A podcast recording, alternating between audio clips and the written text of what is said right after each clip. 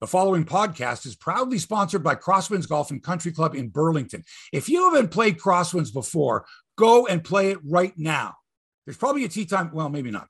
Uh, it's a fabulous course. You'll love it. 18 holes of championship golf, suitable for all levels of play. Gorgeous views of Rattlesnake Point and Mount Nemo along the Niagara Escarpment. Escarpment. And the finest customer service that's allowed by law. Yeah, that's right. You can't find nicer people than those at Crosswinds. It's impossible. You'll feel like a member of a private course when you experience what Crosswinds has to offer. So don't delay because fall golf is here and it's beautiful at Crosswinds. It's gorgeous. In fact, I'm playing there Sunday and I can't wait. I'm chalishing. Mike, look that one up. I'm chalishing to play at Crosswinds. Book your tee time online now at crosswindsgolf.com. Save $10 per golfer if you book online. And when you get there, make sure you tell them Hebsy sent you. Now, Mike, let's begin the podcast.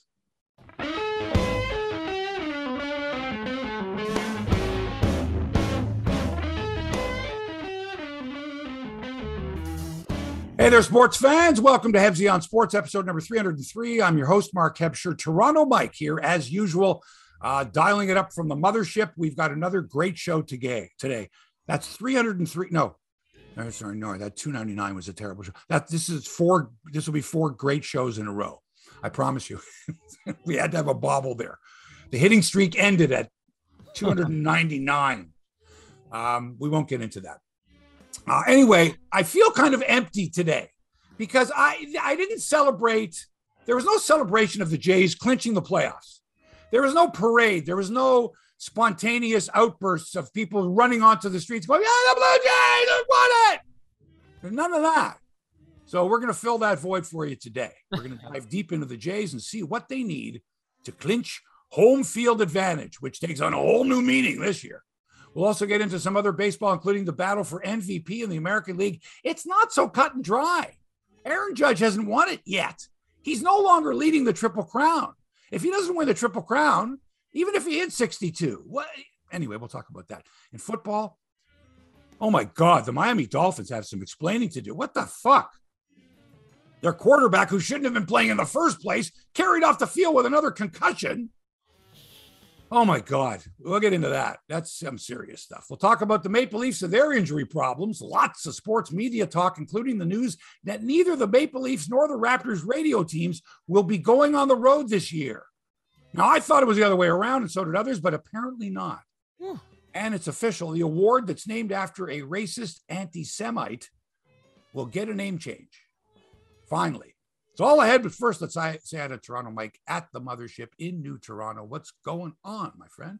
Just doing the Murray here. Love it. Looking forward to the chatter this morning. Every Friday morning, 9 a.m., I get to talk to Mark Hebscher about sports for an hour. I think I'm the luckiest guy in the world. Hey, well, I'll take that as a supreme compliment. Thanks. What do you want to know today? What's what's in your head today? What's going on with you? I am interested in uh, your comments when we get to it about uh, the fact that you know we clinched because was it Baltimore lost or whatever. Like the whole idea that you're not yeah. even playing when you clinch, and suddenly the, you know the social media, all the tweets are going out. Blue Jays clinch. It's like oh, and then but then my thought, and I want to hear what Hebsy thinks. But then my thought is like oh, like should we be really celebrating a wild card clinch anyways? Like maybe we should yeah save it. So, yeah, because we were one win short last year right? Because earlier this year we were going, this, this fucking Charlie fucking Montoyo isn't getting the best out of this team, right? He, what were they, four games above 500 when he got fired? And Schneider's been sensational. So I don't think there was any, I don't think at any time in the last month, maybe more, Mike, was I concerned that they weren't going to make the playoffs. I, I kept thinking season. they should they could be better. They should be better. Right. They they should be better. Agreed. And Agreed. they may get better, but I'm. there was not any time that I can think of. Oh my God, they're screwed because look at their look at their competition for the wild card. Look at these schmageggies. I mean, come on, Tampa and Seattle. Spaghettis. They're fucking. They're horrible. Both teams are shit. I mean, no matter which team the Jays play, they should be able to wipe them out. They got the starting pitching. They got everything else. We'll get into all that stuff.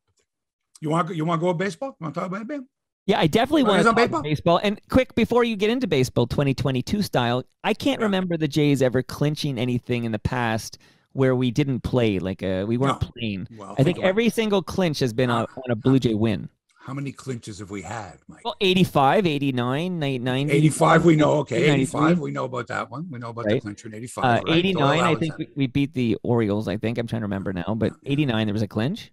How was that one? Do you remember? No, I don't. I okay. Don't 91, 92, 93. When did you mean when did we clinch? No, because no one remembers when you clinched because once you're in the playoffs, the memories come from those playoff games. We remember Bautista in 2015. We don't remember the day the Jays clinched to get into the 2015 playoffs, do we? I do. I have faith. Remember that? Um, do you I remember, remember uh, Merry Clinchmas. This was a big deal because we hadn't clinched since '93, which okay. is a long was a long time ago. But All yeah, right. just now you're going down a rabbit hole here, man. Remembering Clint. Hey, remembering big home runs and who caught the home run ball. That's another one. Of course, the Joe Carter home run. Well, no fan caught that one. Well, what about that Bautista one in 2015? The, well, no, I don't remember that. Oh, well, of course, the Aaron Judge one, but no. Now, had all these home runs taken place after the retrofit of this stadium, where every ball hit in, uh, over the fence is going to be caught by a fan no matter what. Right. Okay. And they were going over the other day was like, okay, of all the home runs hit at, at, at the dome, of all the home runs hit, have more not been recovered by a fan or have more been caught by a fan? We're talking home runs, not foul right. balls. Right. And I think the answer is I think most, I think a lot more have bounced back into the field or into a, into the bullpen. Into the yeah, the bullpen. But not into the hands of a fan. That's just me. I, am no scientific poll. Don't know. I, someone I'm sure has gone over every home run ever hit, or will soon, to determine what percentage was caught by a fan. That's a whole other story. Let's get into this baseball thing because this, again, yesterday I was like, Jays clinch. Hey, you know, JD Martinez hits a home run for Boston. Yeah, an afternoon, the afternoon that the Jays have a day off, which is that's the oddest one. They're off that day. They're off with a chance to clinch. They're off. So what are the players doing? Well, I don't know yet. It's too early in the morning. I haven't gotten any reports as to what happened yesterday, but I'm sure at some point they were like, "Hey, you want to get together and see us clinch?" You know, yeah, okay. Later on, whatever. And then the texting, and then, all right, are we going to party? Like, did they all run down to the dome and party in the locker room? Or I hope you know, not. Did they rent out a room in somebody's condo and say, who, who, who did, did, did they all get together, you know, uh, uh, via their devices and, uh, you know, Zoom? I don't know. We'll find out because I'm sure that's what the reporters are going to ask today when they see the Jays, right? How, how did you guys celebrate? What happened? Who was, where? you know, that'll be a good story. So we're in the playoffs. We're in. Yes. But are the Blue Jays playing playoff style baseball, Mike? Have they been? been a little sloppy lately, Hebsy, in my opinion. Base running, air, uh, it's been a little sloppy. All right. So the answer is, of course, no, they're not. But here's why they backed in because both Tampa and Seattle are playing like shit. They are. They don't have the teams. Look at the rosters.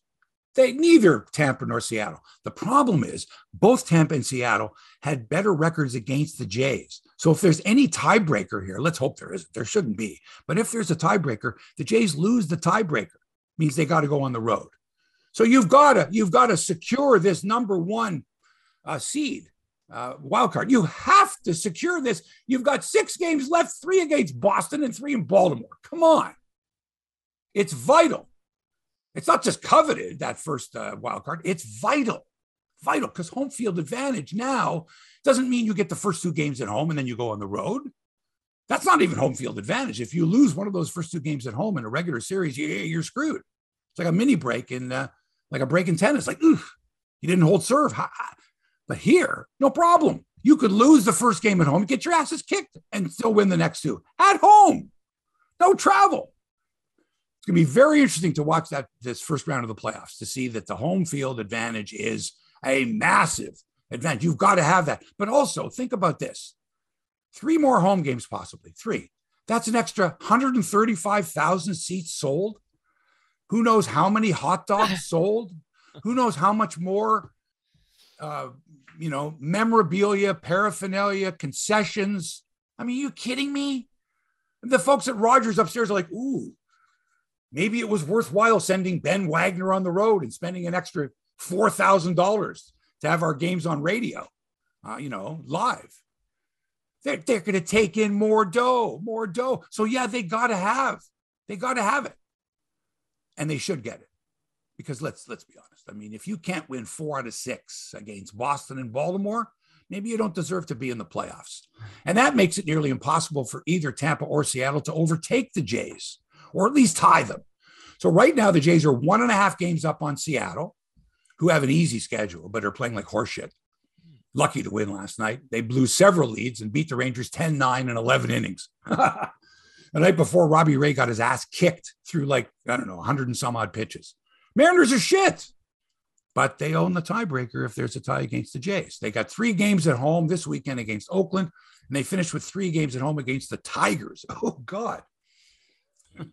Excuse me. So if they tie the Jays, they get home field because of the head to head. Same is true for Tampa, but they're two back of the Jays, and they got to deal with Cleveland this weekend and then finish up with three games in Boston. And they're a shitty road team. And speaking of the Red Sox, yes. would they not love to throw a roadblock into the Jays' plans this weekend, Mike? If you're a Red Sox player, you're going to these motherfuckers, we're going to make it so fucking miserable for them. All right. We're going to turn the screws on because there's still some work to be done if you want to gain that home field advantage. And Toronto's not been playing well, and the Red Sox are loosey goosey, loosey goosey. They just helped the Jays out by knocking off Baltimore, and we clinched our playoff spot. But come on, let's clinch that home field. We got Alek Manoah tonight against Canadian Nick Pivetta of the Red Sox. Should be very exciting. How do you think the Jays? So, so you think the Jays uh, are going to win four to six, or you think they can even do better? They better win four out of six. Okay. Right. Right. And I mean, they could win four in a row and then rest their regulars and, you know, coast in Baltimore. That would be the best. Right. Just beat Boston.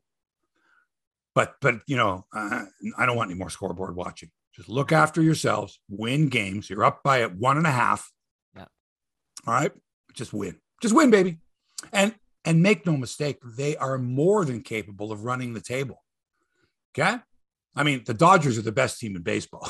Houston's the best team in the American League, but it, all it takes is for one guy to get on a roll and, and more than one guy.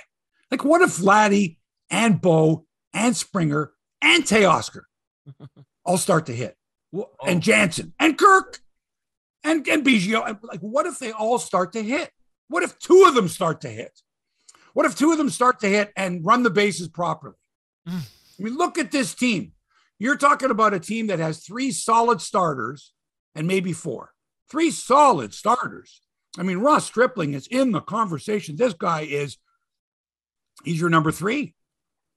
And if Gausman fails, maybe he's your number two. Maybe you go Manoah. I don't know. Uh, you know, we'll get into that next week. But they've got a deep and dangerous bullpen. They got power. They've got speed. They've got several players who are capable of delivering the clutch hit or making the big defensive play or running the bases smartly and effectively. But lately, they have not been able to deliver that clutch hit. They've not been able to make that, that big defensive play. And they've not been able to run the bases smartly. They've given away too many outs. After that clusterfuck on Tuesday night, where they booted it all over the lot and ran the bases like their pants were on fire and didn't hustle out of the box and got thrown out on back to back plays at second base and still almost won the game. They almost won that game after all that. That showed me how really good they can be if they can avoid those fuck ups. And let me tell you, it took something for Buck Martinez, occasional play by play man, get up, get up, ball, get up, get up, to color commentator. And I think color commentator, that's maybe the wrong expression. Expert analyst, right. honest expert analyst, former Blue Jay player, former Blue Jay manager, longtime analyst, an occasional, sometime play by play guy when Dan Shulman's not there. But when he sits next to Dan Shulman, it's a different role. He can say, maybe he's been told, Buck, go ahead, be an analyst, be honest. He can pretty much say whatever he wants now. And the other night he did. And it was glorious. It was beautiful to finally hear someone on the broadcast, on the telecast, say what was on the minds of every single fan. And this is nothing against Arash Madani or Hazel May or, or Tabler or Joe Siddall or uh, Caleb Joseph and Jamie Count and anybody that's part of that broadcast. Okay, nothing against them. But the one guy, the one person on the broadcast who is paid to me to tell it like it is, is the analyst, is the person sitting next to the play by play person.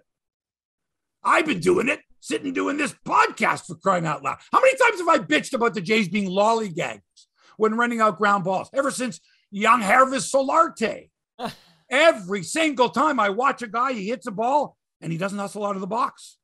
Right. And you know, 99 times out of 100, he's going to get thrown out of first base anyway. But that one time where the shortstop bobbles the ball or the throw is wide. And then the guy who makes the, the, the, bad play still has time to recover because the batter runner wasn't hustling out of the box. I hate that. I hate it. It's lazy. It's the equivalent of William Nylander not wanting to go into the corner to get the puck. That's all it is. Fucking hustle. And Vladdy's the leader of this team. And he just doesn't hustle out of the batter's box. And he never really has. And I've called him on it before, but but he's such a great player. And he's, you know, and it cost him the other night. And he got called out by Buck on the air. And then by Schneider afterwards, who said he talked to him. And then the next night, what does Vladdy do? The very next night, he, he hits a grounder. He doesn't run it out. Whew. So you can't have that if you're going to win playoff games, man. You cannot have that. You got to hustle. You can't be bobbling a ball. Look at how often the Jays take advantage of other teams' mistakes. That Kiner Falefa the other day, I'm trying to think which the first game, I guess on the Monday, he couldn't, this guy couldn't make a play if his life depended on it. And we took advantage every single time. He hesitated, couldn't get the out. Hesitated, bobbled the ball. Hesitated, made a bad throw. We beat it out every time, every time. So the Jays aren't the only team to make mistakes like that. But yeah, man, you got to cut down on those mistakes. You got to. And by the way, that whole series of events that took place where we kept getting thrown out, where we should have scored four runs that inning, um, Schneider had challenged that out call on Bo Bichette, that one where he like his foot wasn't on the base, like the hidden ball trick. Like that was something out of the bad news. Like you're telling me is a professional player. He just doubled. He's got the inning alive. The crowd is going out of their fucking minds. And and he didn't know where he took his he took his hand off the bag and then he his foot wasn't on the bag. Like I watched that, and then and even that was so wild that when it happened, I said because I'm watching the game by myself, I went, wait a minute, he just got tagged out. But on the broadcast, they ran a replay, and Buck and Dan were like, as if something never happened. They didn't catch it. They weren't watching. They didn't see the. I guess it was the second baseman sneak in and and, and you know tag right. Bo. And then for a good 15 or 20 seconds, they're showing a replay, and then they're and then they go, well, "What's going on?" Which was just I don't know, like did nobody real was I the only one? I, I don't think so. Right? Everyone in the ballpark saw it happen. I know that because they were, but the announcers they missed it. They missed that, but it was really odd, very very strange. So he takes his foot off second base. He's tagged out. Can you imagine if that happened in the playoffs? Imagine Mike in a playoff game.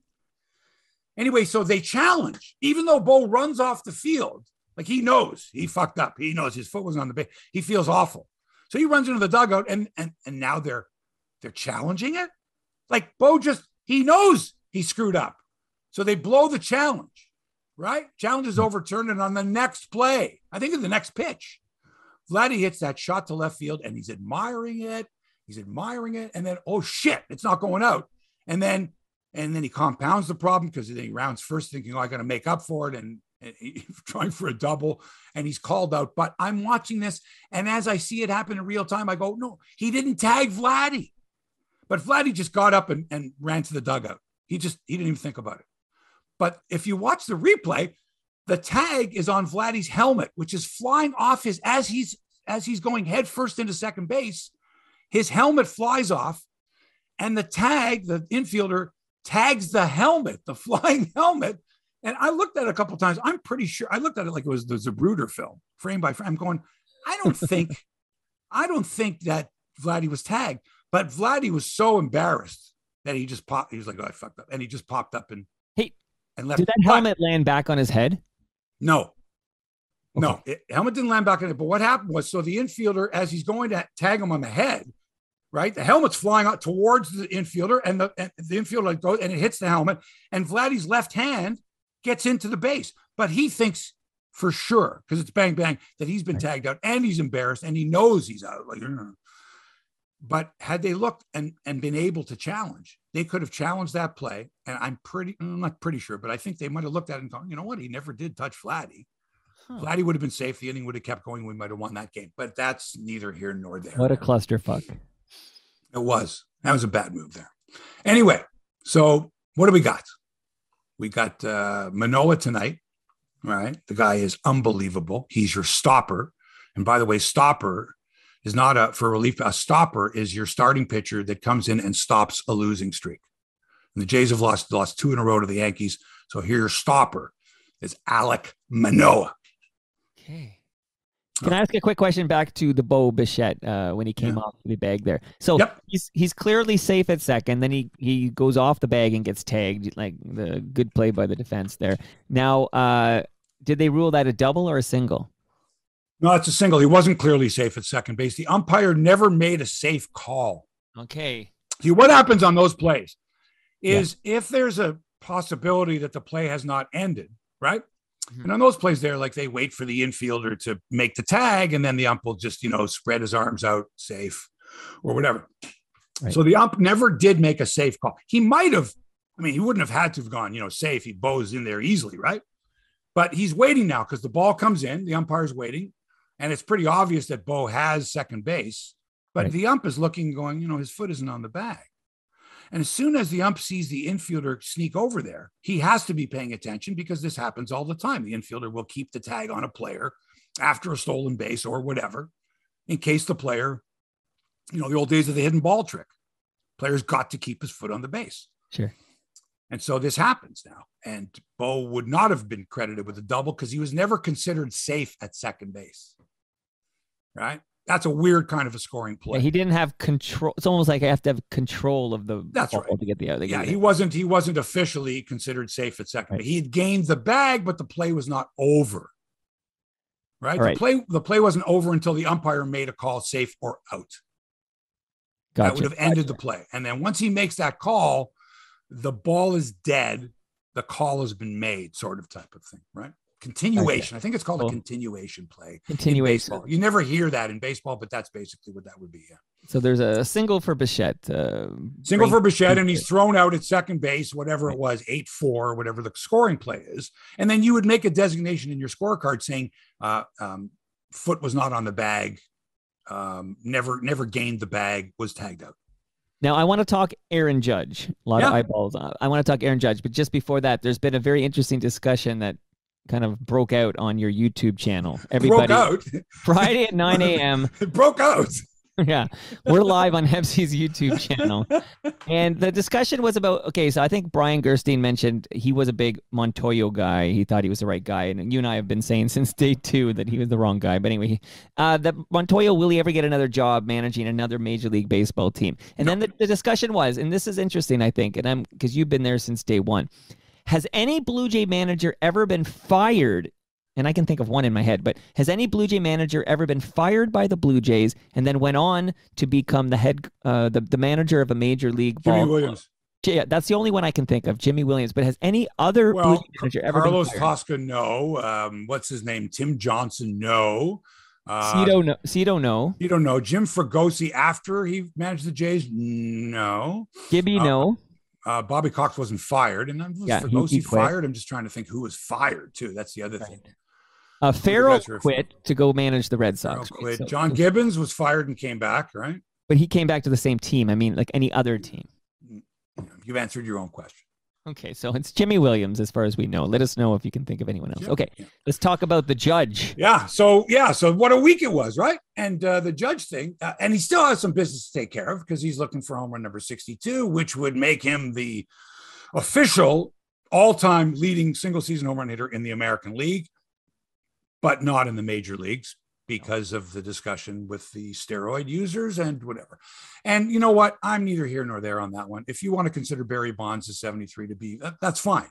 You know, put a little star beside it, or just have a list of, you know, the steroid era, home run, and non-steroid, right? So, you know, for Roger Maris Jr. to say, you know, he that that that Aaron Judge has the clean record. I kind of like that. Okay, he's got the clean record, and Barry Bonds has the dirty record and Sammy Sosa's part of that dirty record, and Mark McGwire's part of that dirty record. Right.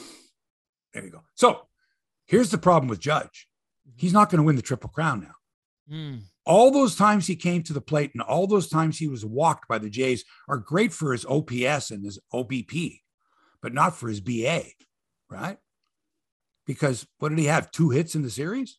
Had a single in his first at bat. It depends how you look at it. Hebsy. They're not bad because they're not at bats. So no, he lost in the batting race. He's losing in the batting race. He's two points behind. Uh, what's his name? Uh, I'm trying to think of the guys. Luis. Oh, Luis Arraez. Arraez. Right. Arraez of the Twins. He's at 315 to 313. Now you got six games left. All right, and you and you're you're are you more concerned with setting the record for the home runs or winning the triple crown? You're Aaron Judge. Base hit up the middle would be great, Aaron, but you're stuck on 61 homers. Right? So are you Yank trying to, in other words, if he goes one for 14 down the stretch or one for, or two for 21 down the stretch, but he hits that 60 second home run, but he loses out on winning the triple crown. I got the feeling watching him the last several you know games. What and what wins the MVP, the 62 homers or the triple crown? That's a great question. That's a great question. But I just say, watching Aaron Judge play that game at the Dome, uh, the series at the Dome, he didn't seem to be chasing that home run record. Like no. he was really uh, patient at the plate. Took a lot of walks. Like every time he was up, it looked like he was gonna he was walking. But well, the guy's got a hundred and some odd walks this yeah, year, yeah. so he knows how to walk, oh, uh, and he knows the strike zone. But you're right, he wasn't. Yeah, he he he made. I mean, when you hear it. all these people go, "No, they walked him," I got news for you. I mean, how many times was he intentionally walked? Was it once? I don't even know. But I mean, a lot of times that you know, they went to a three-two count, and and he didn't chase uh, what ended up being ball four. Right. right. You know that type of thing. So uh, what I'm saying to you is, is that the rarest of rare is more, more home runs in a season than any other player, no doubt. And Judge is one away from that in the American League anyway. But right. winning a triple crown, okay, that's pretty good. I mean, that's pretty cool. Like not as many, like how many people could say they won a triple crown? So I'm just, oh man, been a long time. It would Miguel be awesome Cabrera, if he could. It would be amazing if he did both. Imagine. and if he did both, he would be the MVP. If he set the home run record and won the triple crown, he's the MVP. But if he doesn't do both, there's this guy Shohei Ohtani, and I know, I know, he played for you. But listen to this.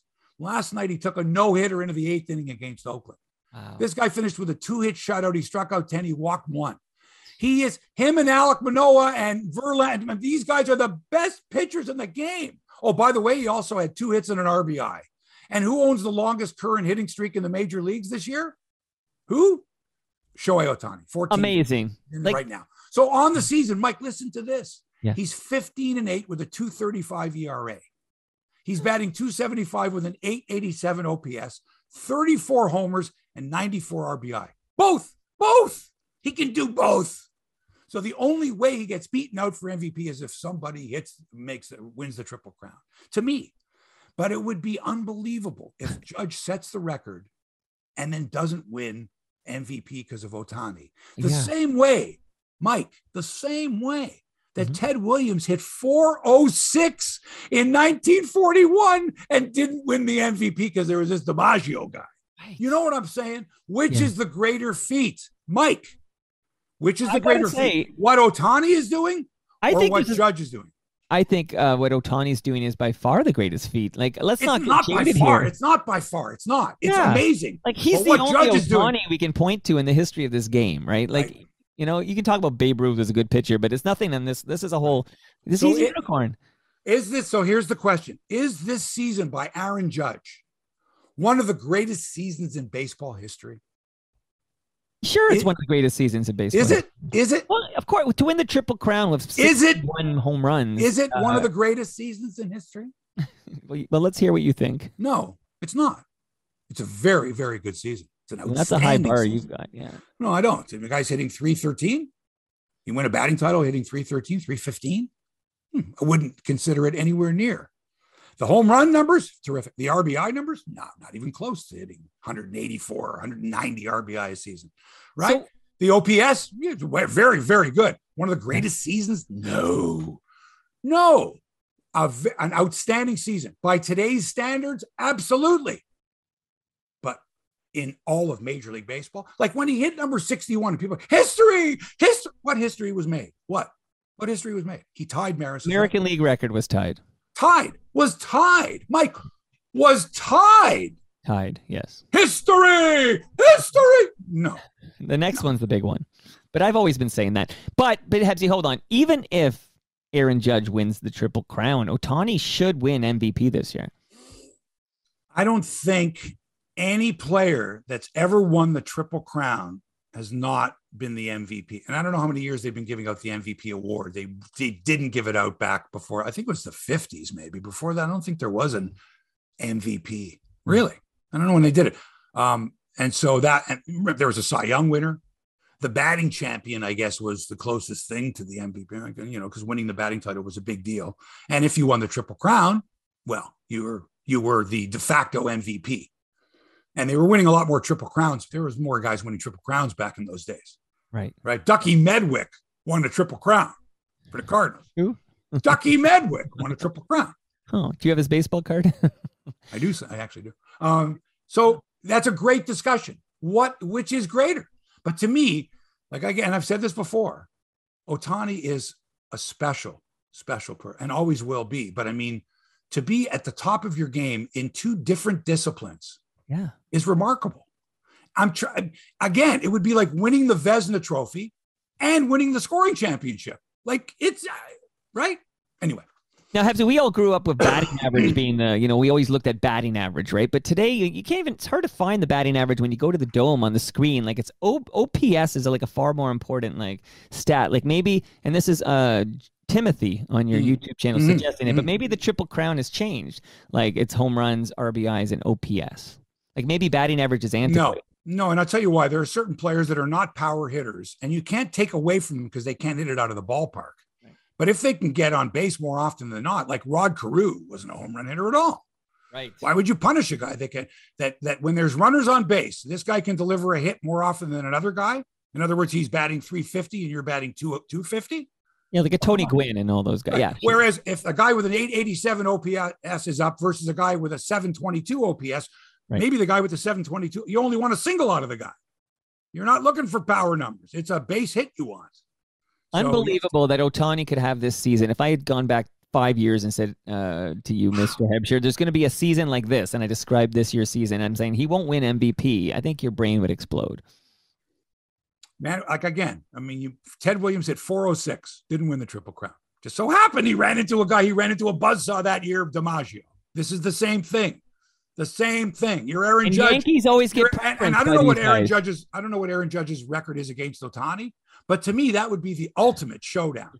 right. The ultimate showdown. Oh, yeah? Let's see who wins MVP. You against me, buddy. The only difference is that who pitches to Ohtani when he gets. Yeah, you got to make Aaron Judge to Ohtani. anyway, listen, there's also a great race going on in the National League East. The Mets hold a one game lead on Atlanta for the division. Whoever doesn't win that division gets the number one wild card spot, with San Diego getting the two spot and the Phillies or Brewers in the number three spot of the wild cards. The fading Phillies are just a half game up on Milwaukee for the final wild card. That's going to be some serious scoreboard watching. I'd like to see Milwaukee overtake the Phillies. I like Rowdy Tellez. I like I like the Milwaukee Brewers. Good team. Um, so the Phillies or Brewers are going to play, uh, whoever gets in as the final wildcard team, going to play the Cardinals in St. Louis. And the Padres were going to travel either to New York or Atlanta, whichever team is the wild card host. The other team between New York and Atlanta gets a bye, along with the amazing Dodgers, who are 108 and 48 this year. By the way, Mike, you got that? 60 games over 500. Wow. 108 and 48. the amazing Dodgers. Let's go to football now, and um, not a great story to tell you. Miami Dolphins quarterback Tua Tagovailoa was carted off the field on a stretcher last night after he appeared to experience his second head injury in less than a week when he was violently thrown to the ground, hitting his head on the turf. The injury came four days after the NFL Players Union began an investigation into the Dolphins' handling of another head hit sustained by Tagovailoa just uh, four days earlier against Buffalo. We all saw that. He, he got up, he staggered, he fell, he was concussed, he was out of it. And he ended up coming back in the game. And they said it was a back injury. Anyway, the NFL said this week that it welcomed the investigation, that uh, Tagovailoa's new injury is certain to renew questions about the league's concussions protocols. Concussion protocols. Leading concussion and CTE experts maintain that these hits can cause lasting damage, permanent damage to the player. The Dolphins said on Twitter that uh, Tagovailoa had movement in all of his extremities after a very shocking and disturbing uh, uh, uh episode where his hands were trembling. Where it was just, oh my God. They kept showing the replay of it too, which was gross. Um, he's they said he's going to travel home with the team. Uh, last night, uh, the Dolphins lost 27 15 to Cincinnati. Really, the final score is, you know, sort of an afterthought. This was a scary moment, Mike, especially after we saw Tua stagger and fall against the Buffalo Bills. And then what?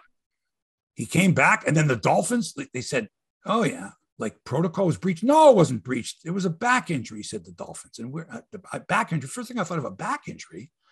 Isn't that sort of like, you know, when domestic assault victim says, Oh, I fell down the stairs or I walked into a door to explain how they got their bruises? Like that's just like that's unconscionable, Mike. That that the Dolphins could do this and there should be a serious invest and people should be fired. The leading concussion and CTE experts are saying people should be fired for allowing him to go back. He wasn't even supposed to play against Buffalo, and he did. He got concussed. They said it was a back injury. He came back into the game, like through, like played great. And then, and then four days later, man, they're starting him again. Oh man, this is all such scary stuff, man. I'm thinking of that, you know, Aaron Hernandez documentary. Now I'm thinking about what we, we know about CTE here today and what, what can happen with compounding head injuries, the concussions that compound. I mean, it's scary. I'll tell, I'll tell you a story. Um, Carl Lindros, the father of Eric and Brett Lindros, told me, I'm going to say probably 20 years ago now, when Brett Lindros was first injured with concussion, and Eric had had concussions, was had had his own concussions. Uh, Carl Lindros told me, explained to me what the neurosurgeon had told him about concussions. How that if you your first concussion, if you don't fully recover from it, if you don't allow the, the brain fluid to because the jarring hit he explained to me so the jarring hit what it does is it is the fluid goes down and until it can reach come back to its normal levels any subsequent hit the damage could be so severe that it could that it would be permanent damage. And that the neurosurgeon had said to him if he if he takes uh, another hit before he recovers from fully recovers from that first concussion in other words before the, the fluid in the brain and everything goes back to normal, the risk is extremely high. And when he told me that, I mean, he was shaking when he told me that. And Brett had to retire. He was right. 21 years old. He had to, because had he taken another hit, that would have been it for his life. And that's when you realize about certain players. You go, oh, no, no, he's tough. He's tough. He can take a hit and come out there. And you realize how many players did that. What is that? That's part of the macho thing, right?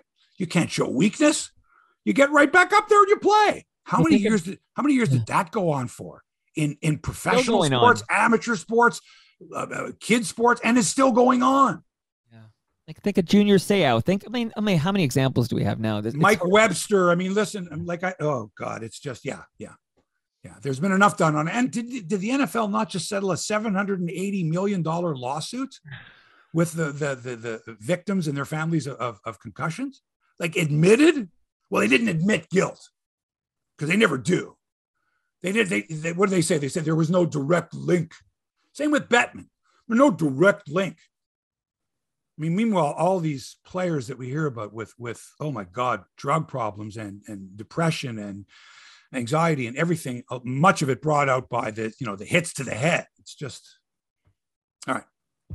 Enough awful. It's awful. Meanwhile, the Buffalo Bills look to bounce back after that loss in Miami. Uh, they travel to Baltimore to take on the Ravens uh, Sunday. Both teams are two and one. Mike, do you know the only unbeaten team in the NFL? Who, I actually, I actually don't know.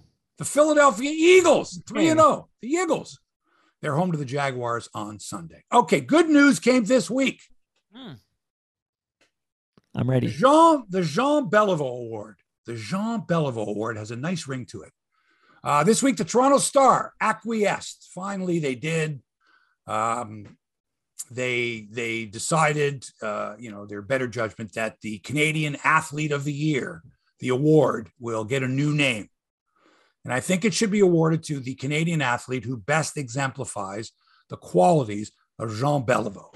All right. Not only was he part of 17 Stanley Cup winning teams, including captain of five Cup winners, was also one of several players who threatened to pull out of the Hall of Fame if Alan Eagleson had been allowed to stay. And after you remember, he was convicted of fraud and embezzlement. Of course. Beliveau was very, you know, very vocal about that.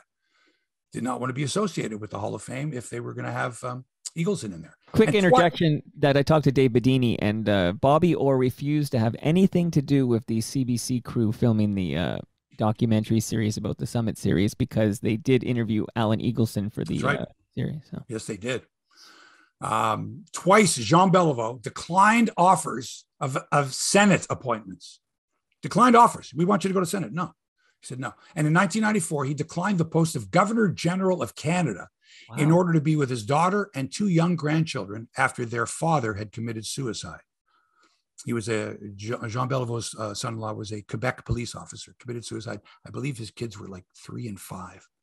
And so instead of being Governor General of Canada, he looked after his family. Upon his retirement as a player in 1971, and he won 10 Stanley Cups with the Habs as a player, he set up a foundation which is now part of the Society for Disabled Children. And it has helped assist thousands of underprivileged children throughout Canada. So, a champion, a humanitarian, a statesman, a respected man, a trusted man, and a man who checks all the boxes when it comes to representing Canada's athlete of the year. But it's the Toronto Star that will make the final decision after consulting with its readers. And by the way, Mike, mm-hmm. Jean Beliveau never won the award named after the racist anti Semite that it was named after. He never won that award. So it's only fitting that the name Jean Beliveau be representative of Canada's Athlete of the Year every year from now on. Now, you can make a case for Terry Fox, but there is an award. Damien Cox did point it out last year. Damien, the chairman of the uh, committee for Canada's at the selection committee for Canada's Athlete of the Year. Um, he did point out that there is a Terry Fox Award. It's called the Terry Fox Humanitarian Award, and and although we would all agree that Terry Fox was the greatest symbol for determination um, amongst you know athletic achievements or, or, or thereabouts. Um, in this particular case here, the award for Terry Fox is more than just a sports award. Um, it's it's it's all encompassing as Canadian. So no doubt. And I had said in the first place, it would be a wonderful name for it, Terry Fox Award. There already is a humanitarian award. I think the Jean Beliveau Award. And I'm a Toronto Maple Leaf fan. But in this case, there should be no um, bias. It should, what's the word in politics they use? Nonpartisan. Right. You make a compelling argument, but Lou Marsh, let's lest we forget, was a writer for the uh, the Toronto Star, and I suspect that we're going to see something like the Alison Gordon Award or something like that. But we'll see. Well, it's up to the star readers. Okay. Up to the sure. star readers. But anyway, that's my two cents worth. Okay. All right. Uh, injuries have uh, taken a toll on the Toronto Maple Leafs. Uh, by my count, they're down, what, four defensemen?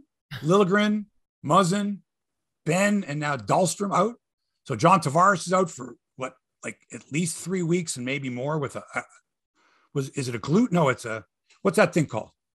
That tweak that in the, in the hip area. What's he uh, got? Flexor. That's a no, no, no, no. What's he got? What do they call that thing? Hammy. Uh, no, no, no. Up there, up, up, up around oh, the waist. There. Oblique. Oblique. Thank you, Mike. oblique. Like those angles that they taught you in geometry, the oblique angle. I was sweating uh, with that tough uh, biology yeah, question. I couldn't think of it either. Couldn't think of it either. Um, so he's hurting. He's out. Pierre Engvall's out as well. Who knows who else is hobbling? It's only training camp. Luckily, they signed holdout defenseman Rasmus Sandin because they needed defenseman. They needed defensemen. Um, season doesn't start for a while, too. Like what? It's only, it's not even October. It's the last day of September. Crazy. You said you've been watching the 72 uh, um, series, the documentary? I've seen the first two episodes, so I have some catching up to do. But how many episodes have there? How many have there been? I, I'm, I'm I think there's four in total. I don't know. I know there's uh, wow. I'm I've lost track. I have to go into my CBC Gem and see what's there since episode two. But uh, I mean, what I like, I like that it looks kind of like um, a bit. What did uh, Bidini tell me? Like the the Beatles anthology where uh, Peter Jackson had all that old footage. Like you're seeing some new some new footage that seems to have been discovered. So it's not the same old, same old. But are you it, watching? Do you know what? I I I've, i saw the first. Yeah, I saw the first one. Did I see the second one? Oh, I'm trying to, or I saw a bit of it. I don't know. I, am gonna. I want to watch them all together. Right. I guess I will. But this, uh, the idea of waiting a week to watch the next episode is now foreign to me. I mean, of course, it used to be every viewer's habit. Well, that's coming back. You know, you do know that's like uh, the the streaming services who don't have to do that because CBC airs them every week. That's why they do that. But I mean, the streaming services are bringing back that weekly thing. They like the uh, social media buzz as people anticipate new episodes. I I personally like being able to binge it, so I'm with you, buddy. The only thing is that when you decide to binge it, you have to have a reason. Like you're sick and you're at home and you got nothing else to do, or it's a rainy weekend or something. Right. You decide, you know, I'm gonna like it's like I'm gonna go watch a double feature movie. Is the right. same thing. Come on, it's Saturday afternoon. It's raining. Let's go watch a double feature. You know, back in the day, it's the same thing. And you know what? If yeah. I intend on binging something, mm-hmm. it never works out for me now. It used to. Like I said, I watched The Shield, the entire series. Okay. Shield when I was sick, sick as a dog for a week, and I watched it all. It was perfect. I had nothing else to do. But now it's like, mm, like I haven't been into succession in a while and I got to get back to it. And man, there's a lot to cover. I don't have the time. But back in the day to say, you know, Thursday nights, eight o'clock, yeah, I'm watching this show. Or I remember watching HBO Thursdays at nine o'clock when the, or, or Sundays when the Sopranos. Sundays. Yeah. That kind of thing. And that those days are gone except for live sports. Right. And the other one is except for the sports shows. 11 o'clock, man, I got to have my Sports Center or my Sportsnet Central. I got to. Top of the hour somewhere. But that's the dying night, too, man. The other that's, night, I'm like, every single channel did not, at 11 o'clock, did not have, there was no sportscast to be found. It was very frustrating. On all the channels, there was not a sportscast. And we don't have like ESPN news like they have in the States, right? We got Sportsnet 360, which sometimes is giving you highlights and sometimes has some other Man. show. Like last night, they had on Sportsnet 360, they had the Canada, I forget who they were even playing, FIBA basketball. I want to watch this. I can't find it anywhere. And now it's on Sportsnet 360, but the regular Sportsnet has the Mariners against the Texas Rangers. Like, I don't get that. Same with Uruguay, Canada, and soccer. I wanted to watch it this week. I finally found it on um, Football TV, and, and there for the first 15 minutes, nothing. Fucking technical problems. Fuck. Fucking hate. Do, do I get football TV? Not unless you subscribe to it. Okay, okay, I thought so. Okay, all right. I subscribe to it. I got it because that's where the English Premier games are. Gotcha, gotcha. Spurs. Okay, golf now. Sanderson Farms Championship in Jackson, Mississippi. World number 69. Davis Riley is your leader after an opening round 66. Nick Taylor, top Canadian, minus four. Adam Svensson, minus three. Mackenzie Hughes, minus one. Michael Gligic from Burlington, even. He, he must have played. He's got to play. We got to have him out to Crosswinds in Burlington. It's our sponsor. I mean, I feel bad. But this, but the golf season never ends down there. Eh? Like once the tour championship happens, boom, like right back to it, another tour event to start the new season. So hopefully, Michael, we'll get him up to play Crosswinds. By the way, go to crosswindsgolf.com. I'm going to be there on Sunday. There last week. Man, it's beautiful. It's fabulous. And fall golf, the colors are changing. It's just gorgeous. It's almost October. The ladies are playing in the Volunteers of America Classic in Texas. Brooke Henderson with a disastrous five over par in the opening round. Top Canadian is Maddie Szeryk of London, Ontario. Ever heard of her? She's never heard of you either. Well, she's heard of me. I mean, her, her and her family's from London, Ontario. For sure, they've heard of me. Maybe not you. I don't know. well, know. maybe if they're from Strathroy because you've you know ridden the. No, London's close enough to Strathroy. They've heard of me before. Maybe not good things, but they've heard of me. Uh, anyway, Maggie, Maddie, sorry, Maddie Szeryk of London uh, shot a 400 par 67, which included a run of five straight birdies on the front nine. I think she's from Texas now. I think the family moved like from London, Ontario to Texas. Anyway, yeah. as reported by Jonah at YYZ Media, and contrary to earlier reports, the radio play by play teams for the Raptors and Leafs will not be traveling to the out of town games. Now, we had heard differently from, well, from a really good source that at the time, I guess it was a couple months ago, was pretty sure that they that's that's what the plans were. But both Bell Media and Rogers Communications apparently did not send any salespeople out to, you know, get some ideas from sponsors, from potential advertisers as to whether, you know, these advertisers might want to, you know, spend some more money and help defray the costs of travel and send the broadcasters on the road. Apparently, they didn't even look into this, according to Jonah. And um, I find it very interesting that people are people are used to hearing the announcers and not knowing whether they're at the game or not because the announcers are so good, the Joe Bowens of the world and the Jim Ralphs and the Mark Jones and Eric Smiths and Ben Wagner's are so good at what they're doing, watching it off a monitor, that the average listener can't tell the difference. So why spend the money? And how many listeners are we talking about here? I don't know. Like, if you had to know. guess, how many different people are tuning into a, a Leaf game on uh, the radio? I don't know, Mike. I don't You know how many. truckers. No, but I, I don't know, Mike. I don't know how many people are on the road listening to the radio, listening on their car radio, listening to the stream of the game. Uh, maybe they dislike who's doing play by play on television. I, I don't know. Because my guess is that if we could get that real number, and we could never get that real number, but if we could get the real Oh, number, you can get that. Of course you can. What do you well, mean you can't get that real number? They, you know, how many people have a PPM? No, no, no, no, no, no, no, no, no. We're talking about radio here. Come on. Yeah. Radio. You're talking about radio numbers. You got to, you should have a pretty good. But remember, radio numbers are not big anyway. No, no, but I mean, radio numbers. You know that, of course. You carry a in the evenings. device. In the evenings, radio numbers are not big in the evenings. They're not. No, okay, so right. So I'm saying if we could get the real number of Ten many. Let's say ten thousand. See, I think it. I would take the under every day of the week. No, no, no, Mike, Mike, you labor under the misconception that you're only talking about people in Toronto that live near you that listen. You know what I mean? Uh, the ra- radio net. I don't know how many stations are on the Leafs radio network or what their reach. Do you think uh, ten thousand different people will watch? I don't know, Leafs versus Habs on a Saturday night on the radio? I'm just throwing a number out. You Oh, asked. I know, me. I know. I don't have an answer. What do you think it is? I suspect it's uh, way lower. Like we're talking maybe twelve hundred people. 1,200 people. I don't know. You could be right. I don't know. But obviously, they can't sell enough ad time that'll that can you know will allow them to send these broadcasters on the road. They're pinching pennies. Okay. Cheap sons of guns because they make a lot of money elsewhere. Oh, don't call them cheap. Come on, don't call. Hey, don't say that. Just because well, you call them a cheapskate. just because their new morning show is two hosts that but combined probably aren't making much into six figures combined whereas you know the previous morning show hosts on any major market radio station are making well into six figures Woo. uh, Ailish Forfar and Justin Cuthbert are the morning team. By the way, last week when I said that they were the official, they weren't even the official morning team. They didn't announce that till later in the day. I assumed that since they were on for four straight days, All right. in September that they were the new more, but they weren't. They didn't. It Nope. wasn't even like a, announced until like later that day.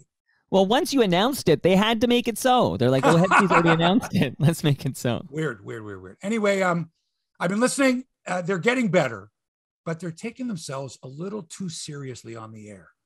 And again, it's tough to develop any chemistry if you're if you're learning on the job. If you're if you're thrown together, and I'm assuming they were sort of thrown together. It wasn't like, and I don't know. I could be wrong, but I don't think they sent them off for a couple weeks together, saying, "Okay, develop a chemistry here and let's do some dry run shows." I could be wrong, but I don't think so. Hmm. So it's tough to develop any chemistry. You're learning on the job. You're getting better, and this has been the case with a lot of duos or, you know, multiple personalities on a show. It takes time. takes time. But they're in the same room, right, Hefty? Like they're in Yeah, the yeah. They're, they're sitting. They're sitting uh, two feet from each other, across from each other. Okay. Okay. Um, here's my suggestion to the two of them Mhm. lighten up, lighten up a bit, show us some personality, have some fun, and stop it with the long pauses because dead air on radio is a killer. And listen to Overdrive once in a while because they're the lightheartedness, the it's not that serious. Okay? It's not that serious. It's sports. By the way, they had Frankie Lasagna on yesterday on um, on Overdrive. They had Frankie Lasagna on talking about the ball that he almost caught that would have been worth whatever from Aaron Judge. It was funny as hell.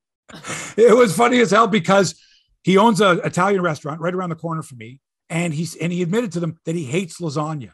Ah, He hates lasagna. Hates And- lasagna. And, and- and so immediately the the theme of the interview pivoted not from you know how did he how close did he come to getting the ball and blah blah blah blah, but it was wait a minute, you hate lasagna? I don't know anyone that hates lasagna. right. So I just thought that was just like when they first heard the name Frankie Lasagna, people were, yeah, sure, Frankie Lasagna. And is Joe Risotto his buddy? Uh, come on, you know, it was a great joke. It was funny. That's his real name, Francesco Lasagna. and he hates lasagna. So that's on his birth There's your certificate. story. Lasagna's on his birth certificate. Right. Okay. Francesco Lasagna. That's hysterical. Had he caught, and here's the funny part is he didn't even catch the ball. He didn't even get his glove on the ball. We don't even know the name of the guy that got his glove on the ball, although it looks like Brittlestar. The guy looked like Brittlestar, the guy that he was upset, he was disgusted. He refused to be interviewed by the media. I think it was Gregory Strong of CP. As soon as the ball was hit out there, Yeah. he, he ran out there. He asked the guy in the dark blue, the guy who, who actually got his glove on it. The guy said, Oh, I don't want to be interviewed. Then he asked this guy, Larry, who's the buddy of um, Frankie Lasagna, who's wearing a Yankees uh, jersey, right? Who's sitting like two seats away from, from this other dude. And he goes, No, I don't want to be interviewed. And then they asked Frankie Lasagna, who was wearing the baby blue uh, Guerrero jersey and, and almost got his glove on it. He reached over and he said, Sure, I'll be interviewed. And there you go. So it was like it was Gregory Strong's third choice to be interviewed. The first two declined to be interviewed. The first guy was so upset he threw his glove at another guy. He was pissed. I was like, man, if you would have made that catch, that was a fucking rocket. If you would have made that catch, it would have been unbelievable. Unbelievable. oh man, okay, so that sounds like lasagna was a big hit on Overdrive, but Ailish and uh, Justin, you think that they need to work on their chemistry. This is uh, uh, they take time. To, it's going to take time. They need to lighten up a little bit and work They're on their. Better. Yeah, it's got to lighten up. Have some fun with each other. Don't be afraid to, you know, kibitz around a little bit. Huh? You know, I don't know, but that and comes drop more Yiddish words because that that's the Hetty secret. That I'm chalishing, chalishing to play crosswinds. Did I mention that to you?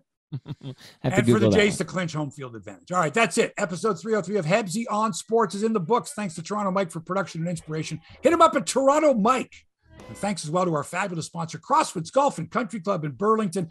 Go to crosswindsgolf.com, book your tee time online. And man, you're going to just love it out there. It is beautiful. Tell them Hebsy sent you. Fall golf, nothing better. And thanks to you for allowing us into your headspace every Friday or whenever you're listening to this podcast. Uh, do me a favor, please write a nice review. Tell some friends about the podcast. Uh, Crosswinds are a great sponsor. They don't sponsor us in the winter because people don't play golf in the winter there or anywhere for that matter here. Uh, and so, yeah, we're always looking for another sponsor that might want to, uh, you know, attach itself to this uh, wonderful show. So share, retweet, like, whatever it takes. Write a review, lie if you have to. Just pass it along so we can get more listeners and maybe more sponsors. Thanks so much. Back with another episode next week. Until then, so long for now.